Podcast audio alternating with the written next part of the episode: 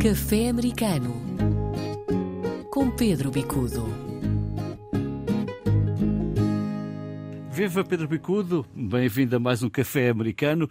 Imagino que tiveste aí uma passagem de ano uh, gelada. E aproveito para desejar bom ano, claro.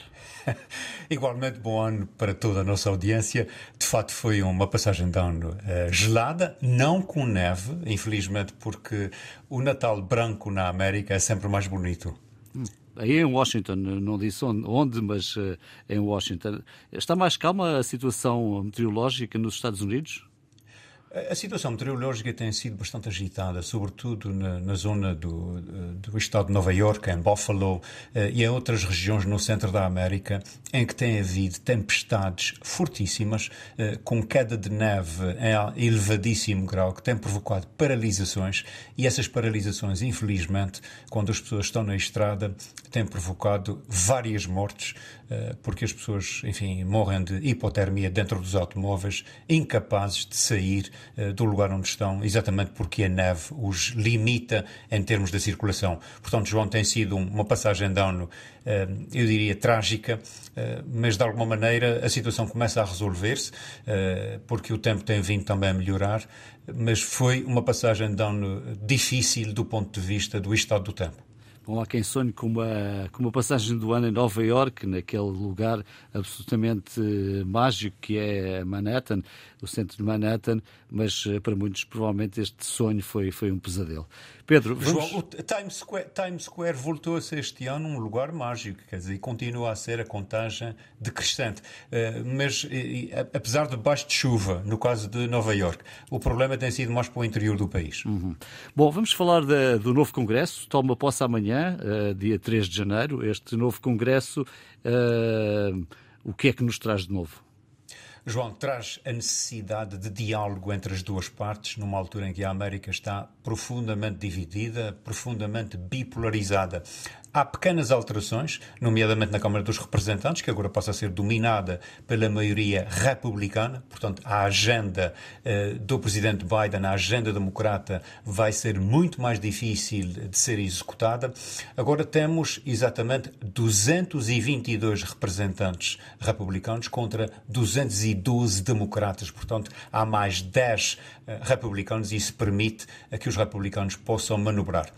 Mas isso não significa clareza de atuações, até porque a própria eleição do líder uh, dos republicanos ainda está uh, a ser tratada. Uh, nós temos efetivamente uma, uma, um líder de maioria que, no caso dos republicanos, será Steve Scalise, é um republicano de Louisiana, e temos um, um líder da minoria dos democratas, Hakeem Jeffries. É a primeira vez que um negro chega à presidência legislativa dos democratas na Câmara dos Representantes.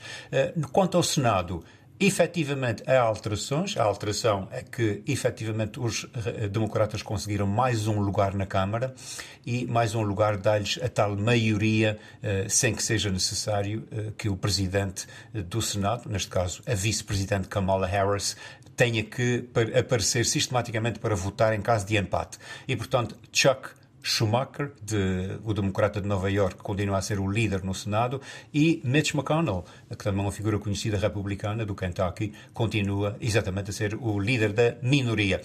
A reparar também que uh, estamos a meio do mandato do presidente Biden, uh, portanto, são dois anos de presidência, e começa agora, exatamente no início do ano, uh, a campanha para as próximas presidenciais que acontecerão dentro de ano e meio.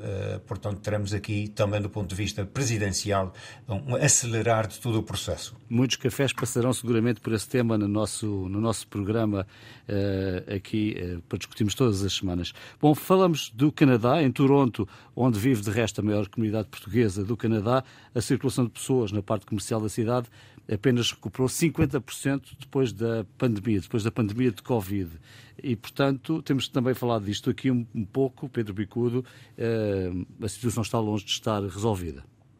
Efetivamente, há aqui duas questões diferenciadas. Primeiro é a questão do trabalho remoto. Continua a haver ainda muitas empresas, há uma, digamos, grande parte da economia canadiana continua a depender do trabalho remoto. Aliás, como na maior parte do mundo. Portanto, há um processo de transição e o que se tem vindo a verificar é o seguinte: por um lado, as companhias a tentar trazer os trabalhadores para o local de trabalho, porque se tem verificado que, eh, digamos, a, a, capacidade de resposta dos trabalhadores num sistema remoto não é tão efetiva quanto a presencial.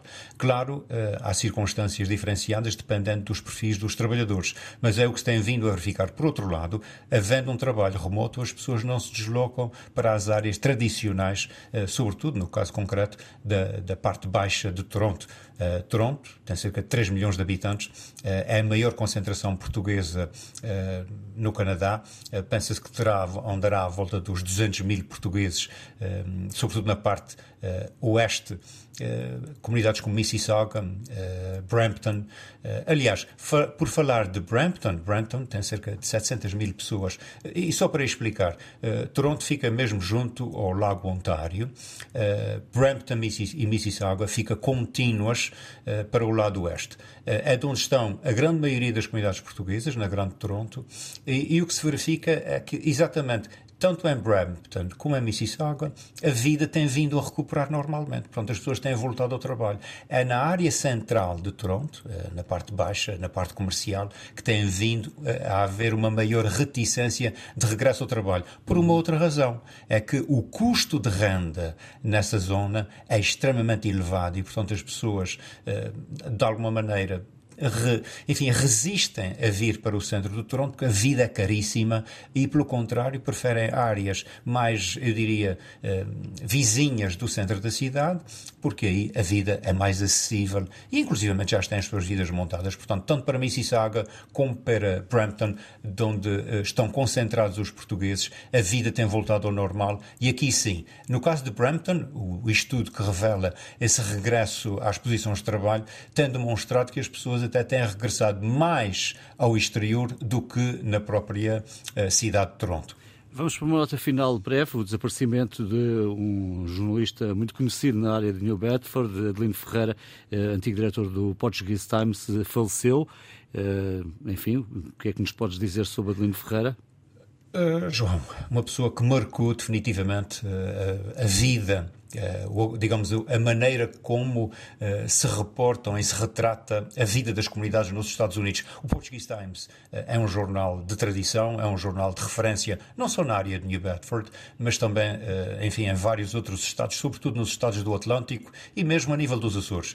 Adelino Ferreira conseguiu trazer um jornal que vivia uma época relativamente perturbada para a estabilidade e foi um homem que durante mais de 30 anos assegurou essa liderança liderança e uma liderança que fica marcada exatamente por isso, por critério de ponderação, eh, evitou que o jornal descarrilasse em ocasiões difíceis do ponto de vista financeiro, eh, contribui decisivamente para uma imagem positiva eh, das comunidades luso-americanas e, portanto, é um homem que deixa saudade, quer pelo seu trabalho, quer pela sua personalidade também. Era uma pessoa de, uma, de uma delicadeza, de uma finura de trato assinalável. É, é açoriano, nasceu nos Açores e, portanto, veio para os Estados Unidos, portanto, ainda relativamente jovem. E, portanto, é uma pessoa que fica como referência do jornalismo luso-americano. E com esta memória terminamos mais um Café Americano. Pedro, voltamos a marcar encontros para a próxima segunda-feira. Um abraço. Um abraço, haja saúde, até à próxima. Café Americano com Pedro Bicudo.